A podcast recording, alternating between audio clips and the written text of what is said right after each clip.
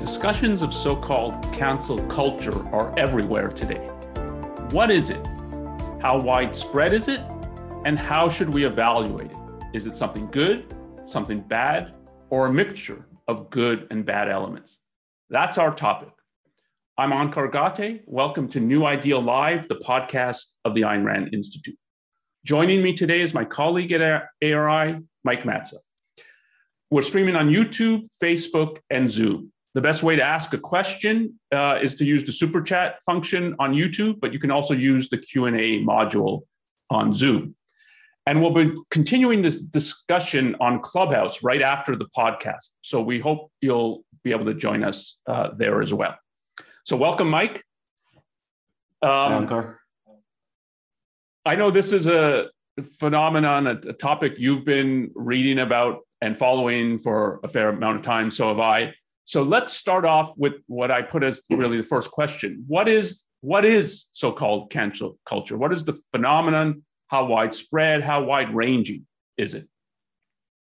Yeah, I think uh, a good way to start answering that question would just be to look at a few of the examples that have come up. So this is something that keeps popping up every uh, maybe week or two. There's another story.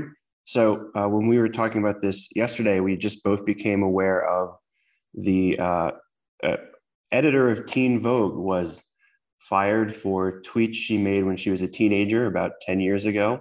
Um, interestingly, that the person who uh, seemed to be pushing for her fire firing also has racially charged tweets from uh, about 10 years ago. There was uh, a few uh, weeks, or I guess a few months back now, the firing of Donald McNeil, uh, of the New York Times for making uh, racially, allegedly racially inappropriate comments to students. Um, we've also seen uh, cases of lower profile people or just private citizens being fired for um, alleged uh, offenses. So last summer there was a um, electrician for San Diego uh, Gas and Electric who was photographed with his hand in a kind of that kind of position outside of his car, and it was alleged that that's uh, a white power sign. Um, he was fired for that, even though he's uh, not white and seemed to have been cracking his knuckles. Uh, he, he was uh, fired for that. Um, I think we've also seen cases where people actually do something wrong, but there's a seems to be an extreme overreaction to what they do. So there was a uh, conflict between a white woman and a black man in Central Park, maybe nine months ago, late last summer, I think, um, yeah, in which the, the woman, yeah, the bird watcher, the woman was uh, arguing with this man that you, you know, the video starts late into the argument and she's saying, I'm going to uh, have the police come and they'll, you know, they'll come after you because you're black. They'll believe me because I'm white. And um, her life was subsequently ruined. She was doxxed, fired, and all and all of that. Um, but there's also been cases where um, people have been canceled, fired, socially ostracized for uh, genuine offenses, and the cancellation seems to be uh, appropriate. So Bill Cosby, um, when when it became more widely known and also very credible that he was guilty of of uh, of the accusations against him. There was a effort to, you know, people boycotting his his live events and um, and and all that. So that seems to be more of a uh, reasonable cancellation than uh, than some of the others. Um, so, what does that all amount to? Uh, I guess is our first our first question. Yeah, and those examples are really scratching the surface. So when we were talking about it last night, what we might talk about and how to delimit it a little bit, it's, I mean, you can rattle off example after example of cases now where it's some kind of social pressure, a lot of people speaking out usually on social media to to get, as you put it, get someone fired, to get them deplatformed, so they're invited to speak at a university, and then the, that invitation is withdrawn. Um, so that they, they face real consequences that there's and it's i put it that there's the expression at least how valid it is how sincere it is but there's an expression of moral outrage like real moral outrage. criticism usually it's moral outrage at the action and that the person should suffer some significant consequences as a result of that the the moral transgression that they've supposedly engaged in. I think, and it's so it, it is. I mean, the reason it's being talked about so much is that I think it really is a widespread phenomenon, and that social media makes it easy. Like, so, just if you say that social media makes communication a lot easier, which it does, one thing it also makes easier is for people to gather um, in masses, in effect, masses. and all be expressing Mob. the same view. Yeah.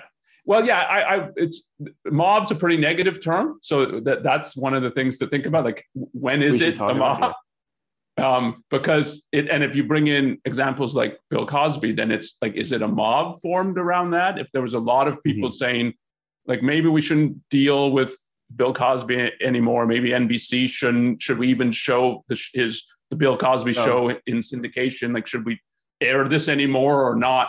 Um, it's it's a, a, lot a lot of people isn't necessarily a mob it can easily descend into a mob i think and that's one of the dangers here um, and um, so how widespread and how wide ranging it is so sometimes it's thought about as it's it's i mean i think the strongest would be it's exclusively about racial things or less strong would be it's primarily about racial things but I think one should think of it as more wide ranging than that. It's also not entirely exclusive to it's has the in current discussions there's a kind of presumption that it's a left wing thing. So it's the left canceling people. There are similar cases going back uh, of you know right wing type people um, canceling the Dixie Chicks was an early example in the early 2000s of a kind of cancellation. They um, protested the Bush administration and lost a lot of fans and supporters uh, because of that. So it, it's not exclusive to particular topic nor particular um, faction in the current culture. Uh, yeah, and I think if you sort of fast forward into today, the the you can see it within groups. So if you take kind of the, the way it would be put as the political right. Um, there's problems with that conceptualization, but if we put it as a political party, the Republicans, it happens within there. Part of the whole Trump phenomenon, you can see that part of it is an attempt to cancel the so-called and however it's characterized the so-called republicans in name only or the people who are not super enthusiastic about trump maybe the never trumpers will be one way it's never put that it's like they shouldn't be able to run we need to get them out of the party they shouldn't even be a candidate. And you can view like that's they should suffer real consequences because we're morally outraged at the stands they're taking. They're taking. Um, and so it's wide ranging in topic it's wide ranging in sort of the consequences that are demanded about it's not only about firing someone uh, deplatforming mm-hmm. that you shouldn't be able to run as a candidate there's various ways of doing it. And if you bring in cases like the bill cosby it's wide ranging in thinking is this does this make sense or not? Like is the demand reasonable. Leave, leave aside for a moment is the demand right but even if it's just reason like i could see why somebody's demanding this. I still don't agree with it but it they seem to range like i can even if you don't agree that the bill cosby show they shouldn't even show it anymore. I mean this he filmed it 30 years ago and so they shouldn't even show it. You, but you still might think yeah that's a reasonable demand demand. I can understand why people think that's the right thing to do. You might in the end disagree with it but um, whereas if you um, the, talk a little more about the Cafferty example, that doesn't seem reasonable at all. Like it's not, it's, yeah, I can understand why people are doing this. Yeah, so the, the Cafferty example is interesting because it seems it has no plausibility from the beginning. It's not as if um, there was some, you know, some kind of uh, on the surface uh, seemingly racist act, and then further footage or something came out. It's just the accusation is that a guy driving his car happened to be doing a white power sign casually, just as he's driving through traffic. Um, and that's the reason I brought up the idea that there's a mobbishness to it because there's kind of not a, not a concern in that case with whether or not the accusation even makes any sense. It's just that we have somebody to get, um, let's go after him. Uh, you know, then there's a kind of glee in that um, to a lot of people, I think. Yeah, in that kind of case, it's it's a I think it's right to put it. It's a mob. It's a mob mentality, and when they carry through with what they're doing, it's it's um, you can see a similarity to lynching. So when you think of mobs, and like the worst thing a mob can do, or one of the worst things a mob can do, is they just lynch someone, and it's really bad, even if the person's guilty. So even if you just take it into your own hands, and I mean, when you think about blacks in the South being lynched, I mean, one of the worst kinds of episodes in American history for lynchings, it's even if one in a thousand was guilty, it's that this is how you think the administration and practice of justice looks like. It's really, really bad. It's really, really wrong. So even if there was um, reason to think in this case that in the end you think, well, maybe he does have connections to white power or white supremacy. The fact that they're uninterested in actually looking at the evidence and actually figuring out what should be the right verdict here, that is, I mean, that's part of what I think really scares people and rightly scares people about mm-hmm. if this kind of thing is on the rise. It's um, I can be lynched and, and there's no court. Like the court of public opinion now is where lynchings are taken as that's legitimate. Like that's it's something that will go on. And so because when you read about this, one of the things people talk about is, and surveys indicate this for um, particularly I've looked at surveys for kind of the younger generation, that they fear to voice their opinion. Mm-hmm. And if you think like my opinion is going to be completely distorted, you won't even really care what my opinion is. And you're going to say, well, I'm on the wrong side of, of what is proper or what is moral. That it that there's people I think are sensing that there's some kind of hooliganism at work here and a mob mentality that can descend into even lynching. So then, what do we make of the um, so there's another class of examples where there does seem to be some concern with um, whether or not the person's guilty. So what I'm thinking of is the um, McNeil case at the New York Times. So when it first came out, it really did seem like there was some kind of mob mobbish thing going on inside the Times. But as people who actually work at the Times and were part of it, you know, explained what was happening, there were conference calls, discussions, skepticism expressed internally. I read an interview with um, Nikole Hannah-Jones, who's the, uh, I guess, the author or the uh, of the 1619 project. So somebody you might think would be more on the side of get rid of uh, Donald McNeil actually says like I was interested in what the evidence was and what the context was and did he actually say something um, uh, inappropriate and and and that so that's that's a case where it seems like there's not the um, ganging up, not the hysteria. Yet we talk about that in the same breath as we talk about Cafferty under the heading of cancel culture.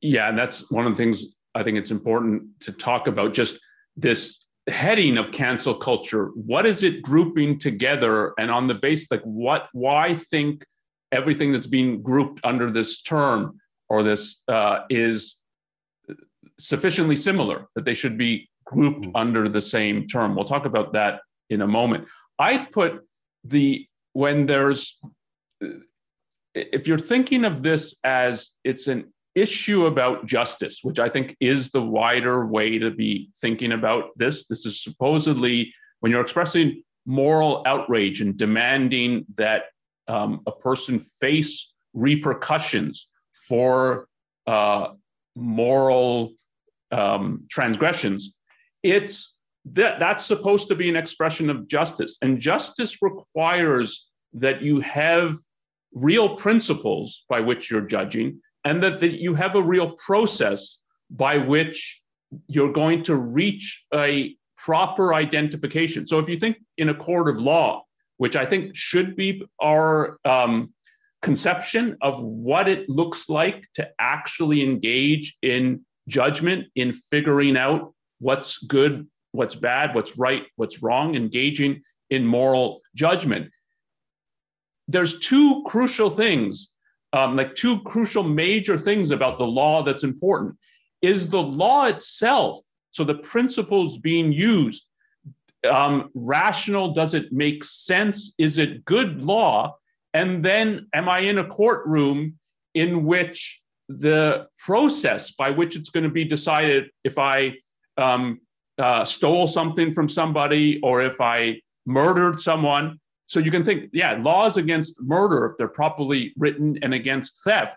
Yeah, these are the laws themselves make sense, but you could have laws that make sense, and the process by which they're trying to determine if you're um, have, st- have have stolen some property is like what they treat as evidence isn't really evidence; it's just hearsay. And, so, and if you're if that's what the process looks like, then you can have right principles or right laws and still not get anywhere close to justice.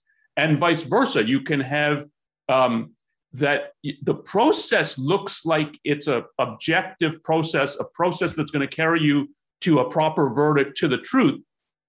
But if the laws themselves don't make any sense, you can't actually have a proper process to administer them. And I would put here, and this is one of the things Ayn Rand certainly thought about uh, American law, the whole body of antitrust laws is no company can look at those laws and say, this is what is, if I engage in this action, I'm innocent. Uh, no antitrust lawsuit will be brought upon my head. The Justice Department won't get after me. You can be charged for if your prices are too low if, than your competitors, if they're higher than your competitors, if they're the same as your competitors.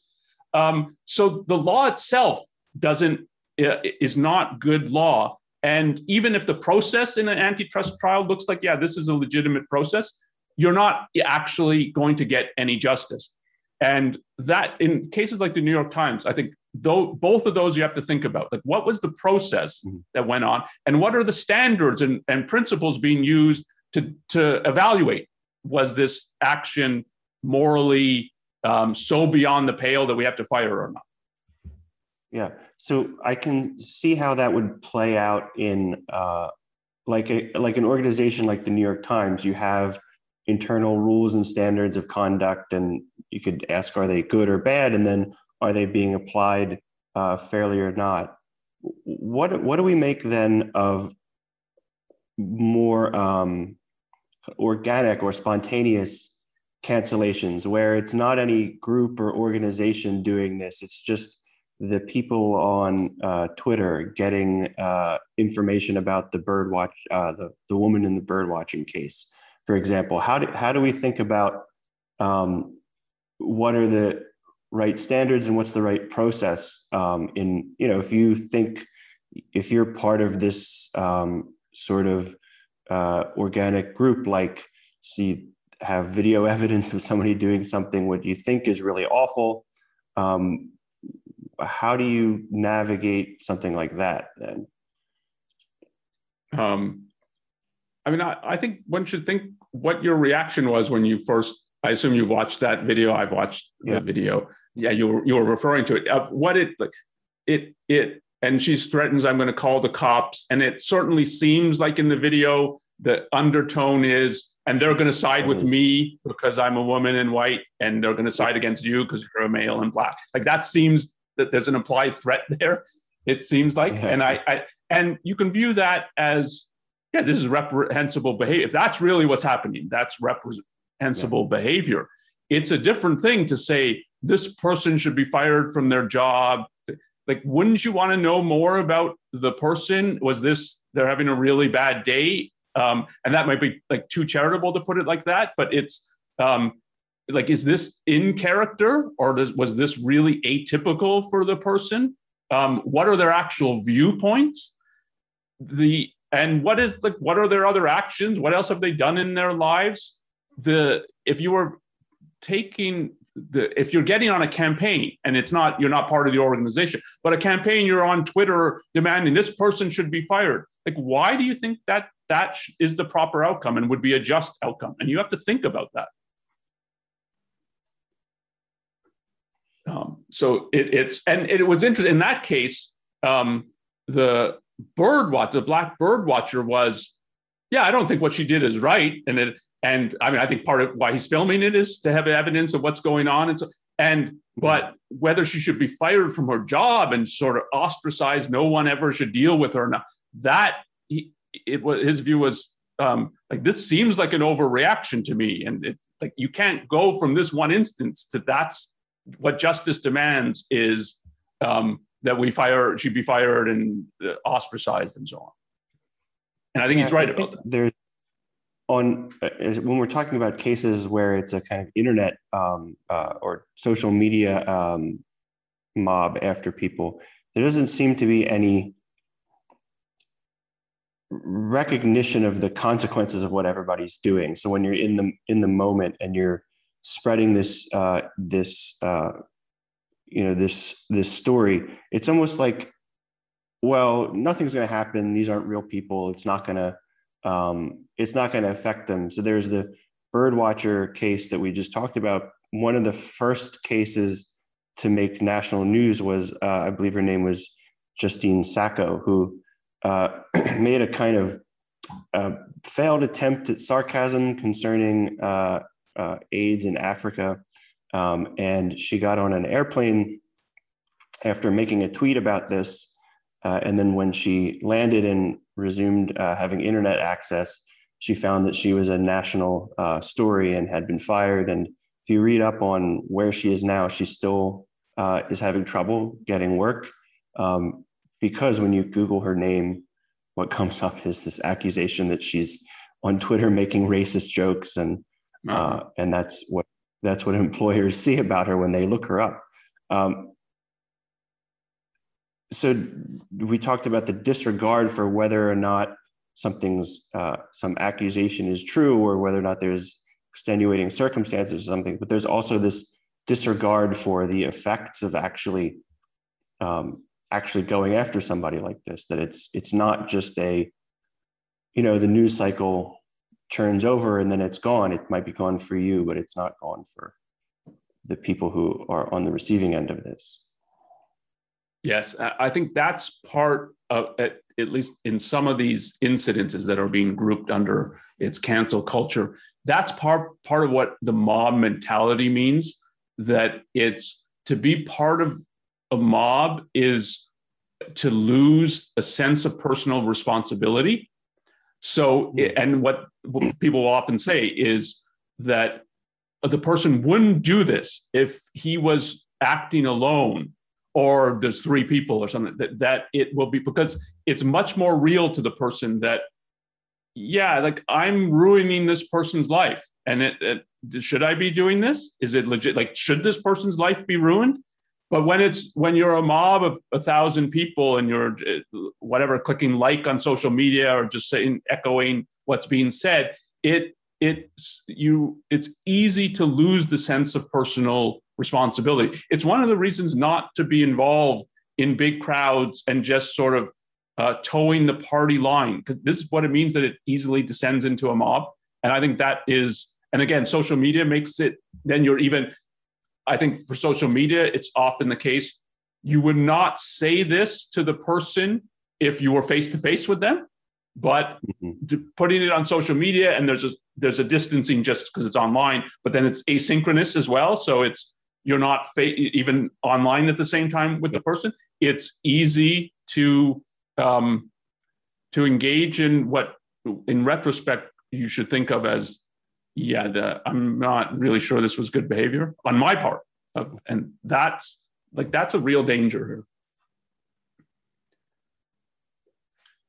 Should we talk a little bit about how to characterize this phenomenon, how to define it, um, how maybe we can start with how the world at large is thinking about this. I think the fact that it's this phenomenon is called cancel culture, I think reveals a little bit about how people are thinking about this. They're thinking about this, they're putting the tactic first as what what's um, interesting about what's going on with this phenomenon. Um, there seems to be a lot of think pieces about um, who should be fired for what. Uh, don't fire the innocent. Um, uh, uh, don't fire people for saying something stupid. Don't fire people for making off-color jokes. Um, what do you think about characterizing this in terms of the tactics and the repercussions uh, that are being used? Yeah, I, I think there's a lot of blending of things that make it um, really difficult to think with the term cancel culture. So one of the things it blends is the um, you put it in terms of a tactic. Yeah, I've seen it put in terms of tactic or a practice. And sometimes when people attempt to either characterize it or define it, it'll be it's a tactic or it's a practice. Da, da, da, and you can we can fill in some of the details. And there's an, one of the issues is is it a bad tactic? So is it when anyone resorts to this tactic, they should be viewed as no, this is an illegitimate tactic? Or is it just describing a tactic and it a tactic can be used for good things or a tactic can be used for bad things. Like it's you've got a knife and you can use it to prepare sushi, which is a good thing. You can use it to stab someone. Uh, that's a bad thing. That's an evil thing. But you can't you can't pin it on the knife. It's the use of the knife. So here it's the use of the tactic. And if you think of what some of the examples we were talking about at the start, if you put something like the Bill Cosby thing um, as like when it comes out that he's been um, uh, abusing, likely raping women for quite some time, it was sort of known and hushed up, papered over. Mm-hmm and that that comes to light and that people are like urging to bring it to light and saying like we should not have the attitude that we have about Bill Cosby. He's a really bad person. If that's like what you're trying to get him canceled, and if you put it like that, they're using this tactic. It looks like it's a tactic to do something good. So that's one of the issues. Is it a bad tactic or is it a tactic? And that I think is blurred over in the discussion. Yeah, maybe it's worth pausing on examples like uh, Bill Cosby and also uh, Harvey Weinstein, because part of what was um, one way to put what the outrage was was these people should have been canceled a long time ago. Um, people allegedly uh, knew what Harvey Weinstein was like for decades. Um, the Bill Cosby accusations, I don't even think it was new that they were public. Um, I think it was just new that anybody cared uh, uh, a few years ago. And you can think that, well, they should have faced some kind of reckoning. Um, they should face some kind of reckoning now, but they should have faced, uh, uh you know, ostracism, uh, can't work in the business type repercussions decades ago. Yes, I, I, think that's and part of the phenomenon as well is that it took courage for the first people to speak up and to go public and to which I, I think particularly for the Harvey Weinstein to face his wrath and he has a lot of money and so and lawsuits and so and that the more people did it it seemed easier to do and that there was um, and i think legitimately in this case the feeling of their strength in numbers. And so, of putting it like that, it's a mob mentality. Is it always a mob mentality when people join in and say, Eh, in effect, it's, I mean, to take the slogan from the Me Too movement, it's happened to me too. And don't think of yourself as an isolated individual. And so, And that I think is you have to take seriously that that's part of the phenomenon in that case. And so of people thinking that numbers are important and numbers are important to gain some justice that when one or two people spoke up against Harvey Weinstein that had no effect and just with the Bill Cosby that some of it was public some of it was public for Harvey Weinstein, but it was dismissed as mm. this is one or two people who making up accusations and trying to get back at him for this and that. But when it becomes 15, 20, 30, 50 people, then it's, yeah, maybe there's something here that we're now going to pay attention to that we didn't before. Um, so, so part of what cancel culture, if it's putting it in terms of a tactic, is it distinguishing between, okay, we're just describing a tactic that can be used for good or evil? Or is it when we brand it as cancel culture, is it in effect a derogatory term? That it's, oh, this is cancel culture. We know there's something bad about that. And then you can't, if if that's what you're doing, you can't group things like what um, the Harvey Weinstein episode or Bill Cosby under this term. And um, a, another aspect is is it distinguishing between um, so even when it's it's uh, when you're thinking of it no the, what we're trying to conceptualize is there's something bad here. So it's a bad tactic. What makes it a bad tactic? So even if that's what is it is it bad that just you're demanding that someone be canceled so that it be fired or deplatformed? Or is it what makes it bad is that you have no reason to demand this? Or is that is it that your demand is excessive? Yeah they've done something wrong but really they should be fired for this? Like the teen vogue uh, case that's just made the the headlines in the last week or so is interesting because it's it's so i forget the woman's name but she's been brought on as the new editor of teen vogue um, from what I've read, she has a really good reputation as an editor, and so, so in mm-hmm. terms of that, she's qualified for the position. There's not an issue that she's been qualified. Um, it's tweets from when she was younger, which she's apologized for. And is it like, is it that now is that someone apologizes? Is the is what was tweeted from a young person so beyond the pale that they can't even if they apologize for it it's yeah but that doesn't do you any good. And it's you're gonna if we re- find something as we dig into your past like this even if you've apologized for it it makes you persona non grata. It's like is that and so is it that what's the problem with it is it's just um, it's sort of exaggerated moral outrage in the sense that what you're demanding is not at all proportional to even if there was something that the person did bad, it's just not proportional to the outcome you're demanding as justice. Mm. um, and I think the cancel culture is sort of this blanket term that's being used now. It's you, you don't know what it's conceptualized, or you, you don't even know what it's trying to conceptualize, let alone what is actually being grouped by the term when someone's using the term. So then is is the solution to this to uh, drop the issue altogether? It's a non-issue, or do we um, have to have some uh, you know, reconceptualized uh, perspective on what's happening on in the culture?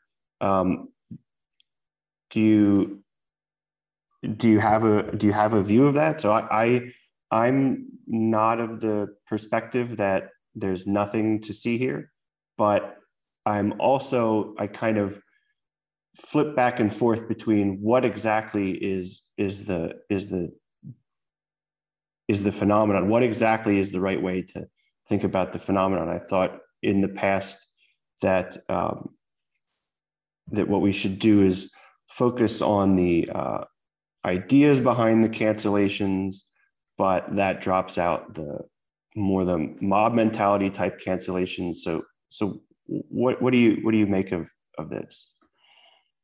I think one thing to bring in. So, the um, the, the term cancel culture, both words are doing work. so the cancel is doing work. It's that you're demanding that someone be fired, deplatformed, can't shouldn't be part of our party or run for office and things like that. So that's what the can but that there's a culture here, I think is getting at something, but it, it's what is that culture?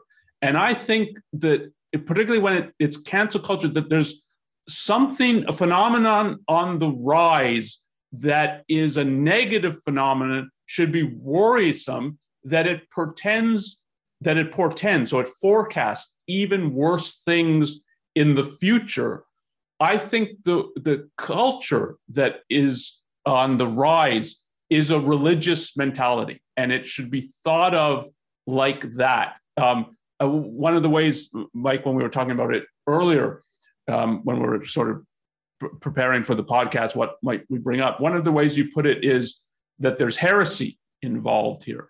And this, if if you think of sort of the religious mentality in like the teen vogue example, that you can't apologize, that, that you can't rectify it. It's like you're tainted and you're tainted forever.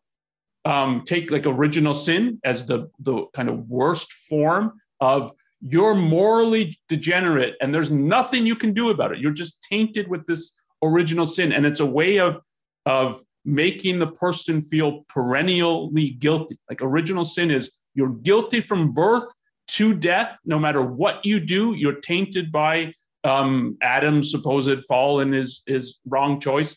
And the, so it's, it's a life of perennial guilt. There's an element that is, I think, what people deeper down are responding to is there's an element of trying to induce guilt and there's nothing you can do about like you can't really know what the standards are for the guilt and it's not a rational uh, debate about this thing it's like you've committed a transgression and you need to be punished and we're the priests who are doing this and it's i, I was watching recently a, a mini series um, set in the sort of late Middle Ages. And one of the women is accused of being a witch. And there's a trial of it. And it's like, what can she do to defend herself? They say, well, um, uh, you, you, practice the black arts and you're doing, and it's no, I'm not doing this. Oh, well, you're covering up what you're doing. It's, there's no standards. It's just they're the ones who are going to determine if she's a witch or not and she has no court of appeal to that and i think that like that culture part is that there's condemnation without any argument reasoning evidence that's if we're going to think of it as a negative phenomenon it's when that's happening and it seems to be on the rise would would you so if we think of it as a rise in religious phenomenon then i mean the, the cases that evoke that to me are all cases um, surrounding uh, social justice issues.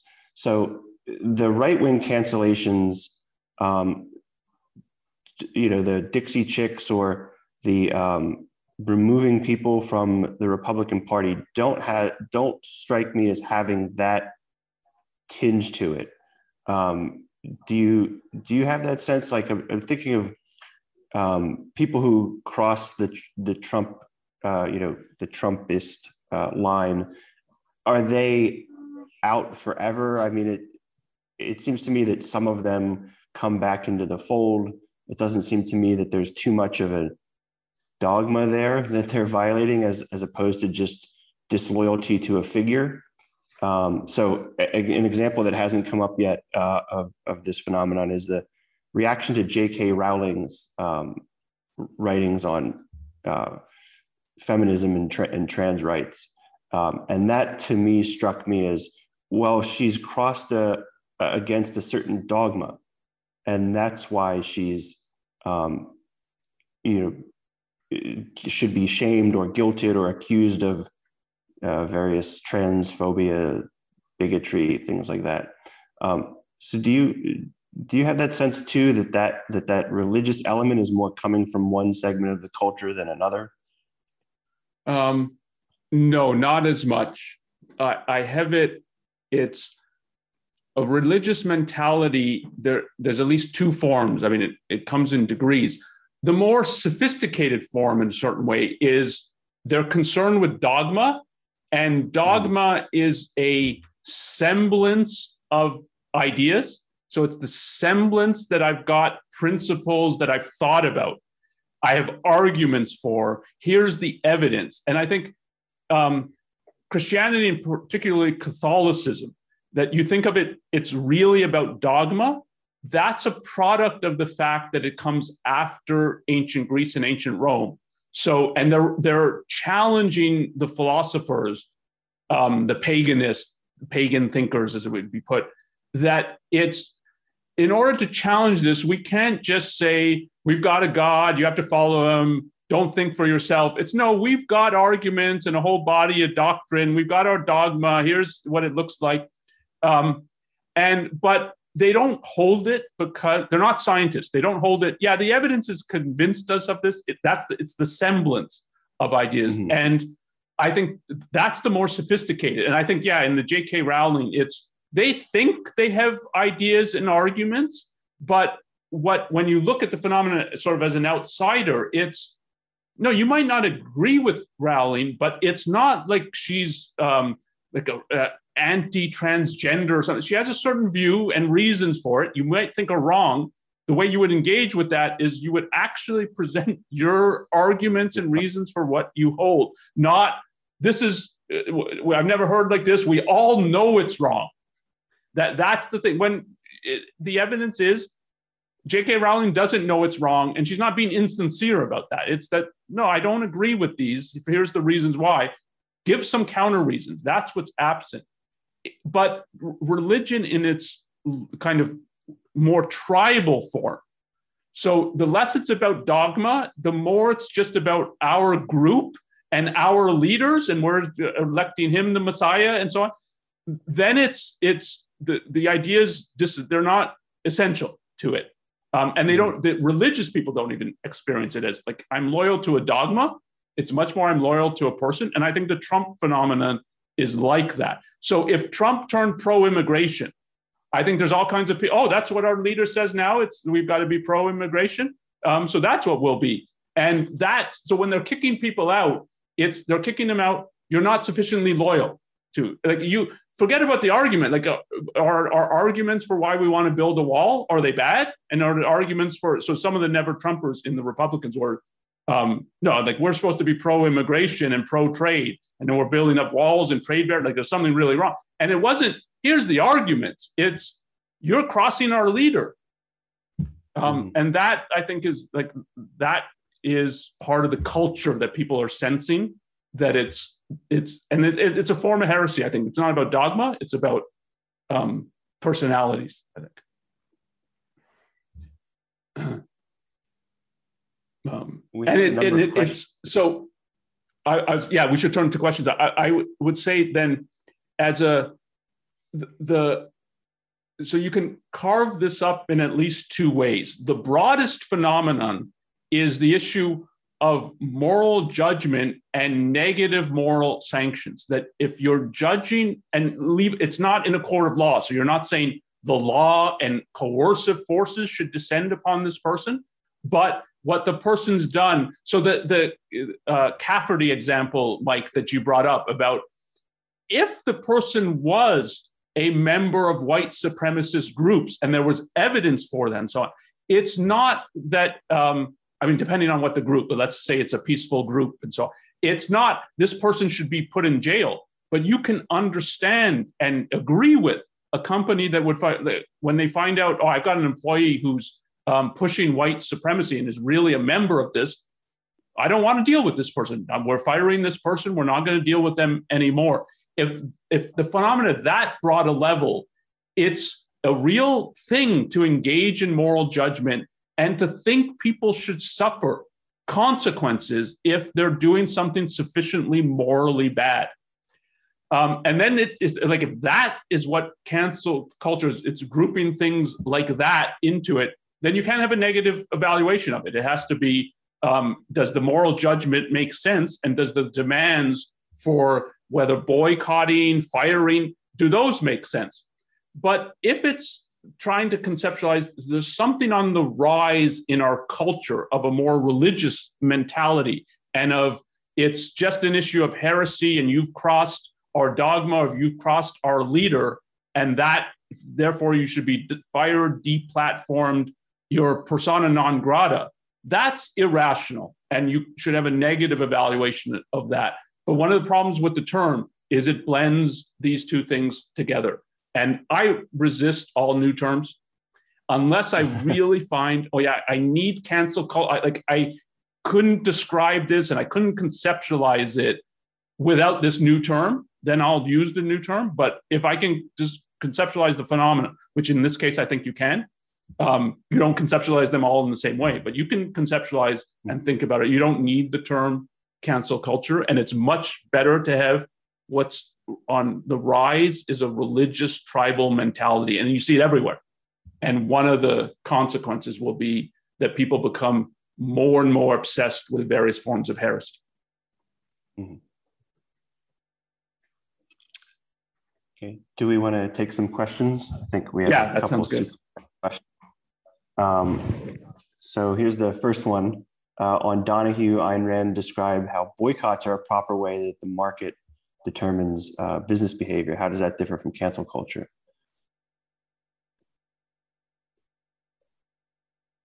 Well, I mean, on so um, there's I don't remember the context of that uh, that specific statement, but I mean, a, a boycott is uh, to me it, or can be a legitimate use of the uh, of a sort of cancellation tactic if the behavior of the business is um, you know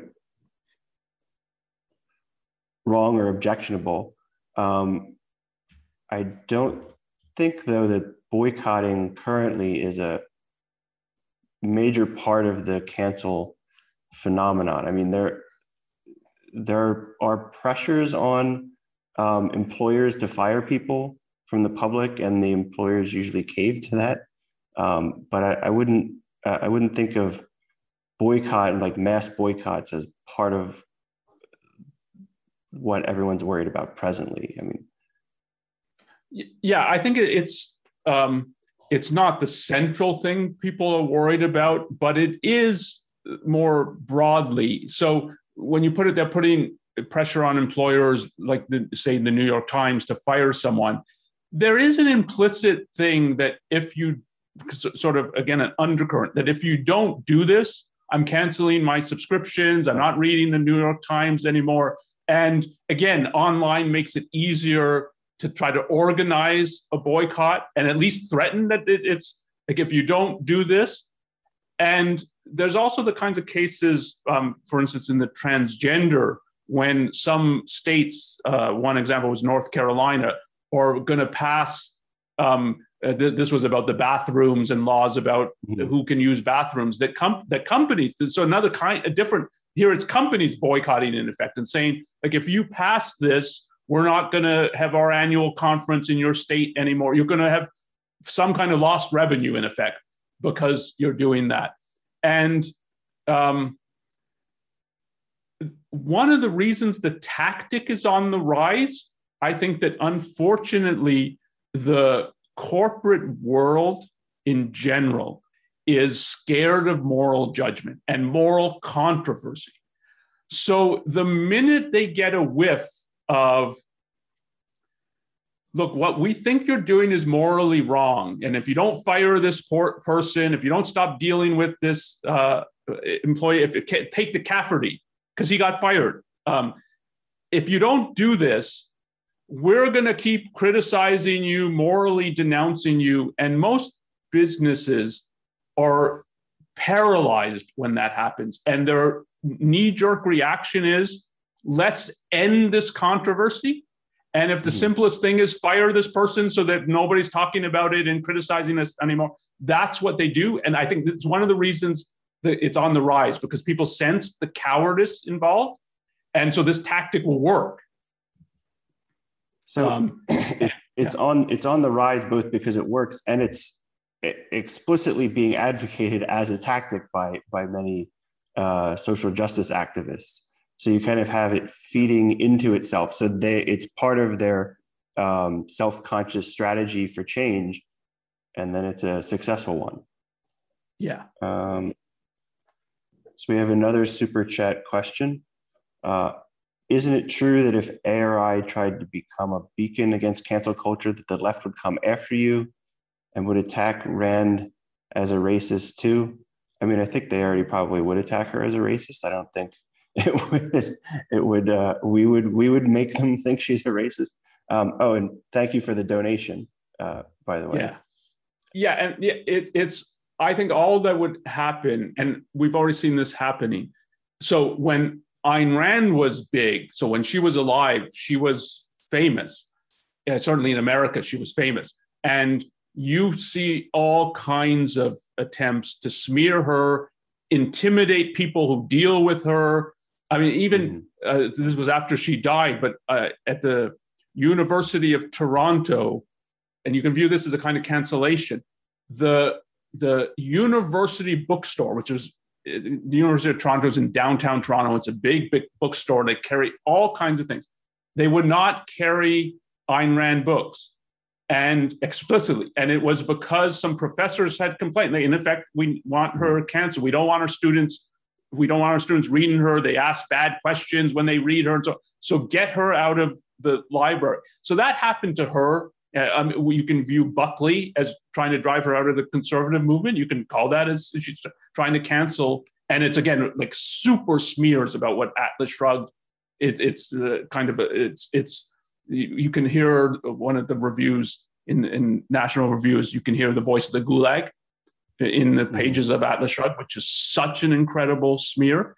And the more ARI and objectivist intellectuals get um, prominence, the more there's going to be this kind of demand. I mean, we already see it. Krugman goes after ARI slash Ayn Rand all the time.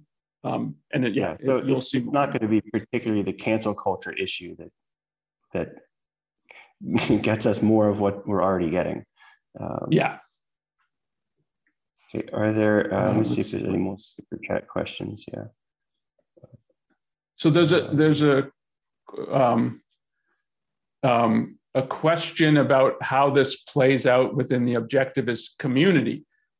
I'll, uh, so there's many ways it plays out, but I'll just put one in personal terms because I think it is it it's useful to see this happens everywhere. So we put it that it happens on the so-called political left, it happens on the so-called political right. It happens when they're kind of engaging with other each other. It happens within the groups. Um, we didn't talk about the Bret Weinstein. That's a major example of uh, the kind of this cancel culture as a mob mentality, and that's within the so-called political left. So it happens everywhere, including in the objectivist movement. Like I've, we're a small movement, so it's not going to gain national headlines. It's not going to be that big, but the same kind of phenomenon. Um, like I've been for people publicly uh, trying to rally people that I should be fired from ARI and I should not be teaching and I should not be an educator there. And when it goes public, it's an attempt to get a lot of people demanding this, hoping that the organization is going to cave. Now, thankfully, ARI is not a typical business that it's the mo- first moment that there's some kind of moral controversy going on. It's let's let's try to end this and paper it over in whatever way we can. If the simplest thing is getting rid of somebody, let's get rid of them. But it's the same phenomenon that happens. Um, and it's if we're descending into a more religious, tribal mentality, if that's the direction of our culture, which I think it is, you would expect to see it everywhere. It's like there's no reason objectivists who are part of the culture would be immune to this these kinds of forces. Um, and it's important in terms of just thinking about your own understanding of ideas that if the culture is pushing in this direction, it's pushing you too in this direction. And you have to do active things to resist it. And if you don't, you'll see that you see the same phenomenon in the objectivist movement. Yeah, I, I think a lot of um, times these things erupt on social media, and there's a kind of taking accusations at face value and it's similar to similar to like the Cafferty case or the um, or some of the other cases where there's the accusation is sort of the evidence that there's uh, you know that there's a fire where, where you smell the smoke. So, um, yes. uh, let's see. Uh, we have a question about. Uh, okay, we did talk a little bit about Cosby and Weinstein. This person's asking if um, if cancel culture is applied to people applicable to people tried in court and found guilty, others don't get to defend themselves and are punished by the mob. Um, I'm not really sure what the question is there, but if someone's, I mean, so there is a there is a difference um, between somebody being accused of a crime versus somebody being accused of a uh, non-criminal moral um, wrongdoing in the sense that it can involve the courts and the police it, when someone's accused of a crime. So there's less of a less of a um, you can just rely on the courts to help you figure out what's true about the accusation. You don't have to kind of do your own um, do your own investigation. Um,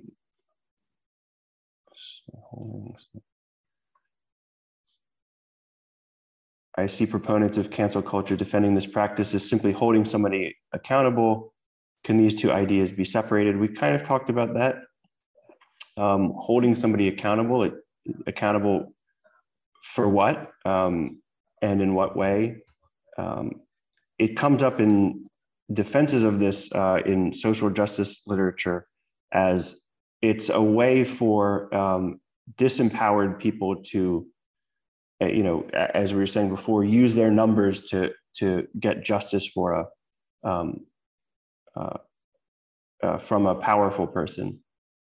Um, and it, it's um, to hold them accountable is does that mean it does accountable mean is, is it a synonym for justice or is it just so you're putting in terms of marginalized and it's we're marginalized, you're the strong. So you've done something wrong. And even if this particular accusation and so on is there's not really evidence for it and so on, you're because we're the marginalized and you're not, we know you're guilty. And it doesn't really matter if this particular charge is valid or not.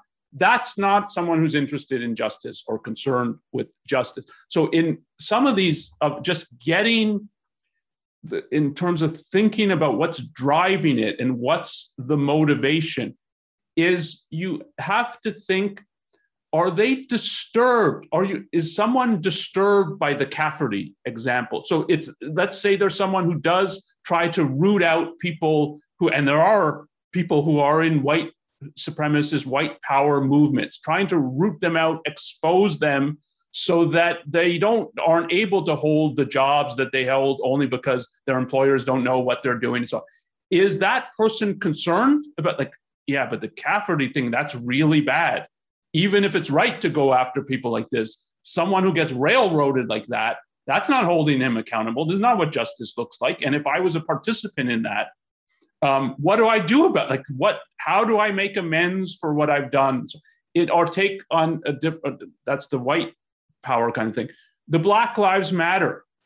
Um, take some of the specific cases. The Michael Brown. The investigation is that the it's a lie about the Michael Brown uh, hands up, don't shoot. Up. It's a, and um, and that the police were exonerated. And if you pushed that, oh, we already know that Michael Brown it was it's a complete um, police misconduct and so on and if you were saying that publicly, do you make try to make any amends for what you did? And are you still saying this about the Michael Brown thing even after the FBI investigation? And if someone is doing that, then holding them accountable is not about justice. It's just about advancing our cause, right or wrong.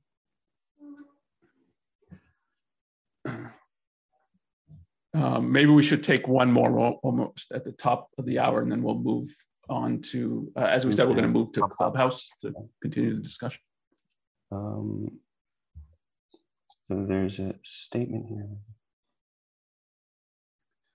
well, maybe take this because it's a, bit, a little bit of a summing up. So, is it the question is it's that what we're distinguishing seems to be mob action versus individual judgment. Um, I'd put that that's a little too narrow. The broadest way to put it is what we're distinguishing is um, real justice and a real concern for justice for versus various ways of, uh, in effect, of pretending that I care about justice, but that is not really what is going on, what is driving the actions and the meaning of the actions. And within that, there's an issue of um, uh, when someone's part of a mob, they suspend, in effect, their individual judgment and they permit themselves to do things that if they were acting individually, they wouldn't do. That's one aspect of it. But the widest is um, the, that it's a concern for justice means a concern for the principles that you are, accept and subscribe to, uh, and putting them into practice objectively, and getting a, a judgment, in this case, it's usually a negative judgment, that's proportional to the offense, to what you think is morally wrong, and you have reasons for it, and then what the proper um, kind of does it warrant a firing or just a reprimand? Does it issue a deplatforming? Is that the right thing? And it's a concern with all of that. That's what justice looks like. um, okay, so let's. Uh, um, We're at the hour. I mean, obviously, this is a huge topic, so that there's a lot more that we could talk about, and we're going to move to Clubhouse to talk about it. But let's. Um, wrap up here the the our podcast and let so one thing that I'd like to point you to, as I said, the broadest theme is about moral judgment. One of Ayn Rand's, it's a short essay, but I find one of her most powerful essays is an essay called How Does One Lead a Rational Life in an Irrational Society? It's in the virtue of selfishness. It's also up on our website, uh, and you can see the URL here uh, on on the slide. But you can you can find it if you come to the Ayn Rand Institute's website, and it's the the whole article is about the importance of moral judgment and what it looks like, like what it takes intellectually and morally to engage in proper moral judgment versus the semblance of caring about justice. So th- that if, if you want to get Ayn Rand's profound view of the nature of moral judgment, this is I'd start with this essay. And then if you want to follow us on YouTube, and I hope you do, we're close to 70,000 subscribers. So please subscribe to our channel. We're trying in the next couple of days to get above the 70,000 mark. Um, and uh, we're always interested in feedback. So email us feedback, questions, comments. We for sure read everything. We try to answer most of the emails that we get. We can't always answer every single one. And we're also interested in suggestions for further topics that we can do in these New Ideal live podcasts. So definitely, if you've got some ideas, email us. So thanks for joining us today. Thanks, Mike, for the discussion. And I hope you can join us on Clubhouse. Bye bye. You've been listening to New Ideal, a podcast from the Ayn Rand Institute. If you like what you hear, leave us a review, share with a friend, and subscribe to our other podcasts. This podcast was made possible by donors to the Ayn Rand Institute. Help support this podcast by becoming an ARI member. Go to aynrand.org forward slash membership.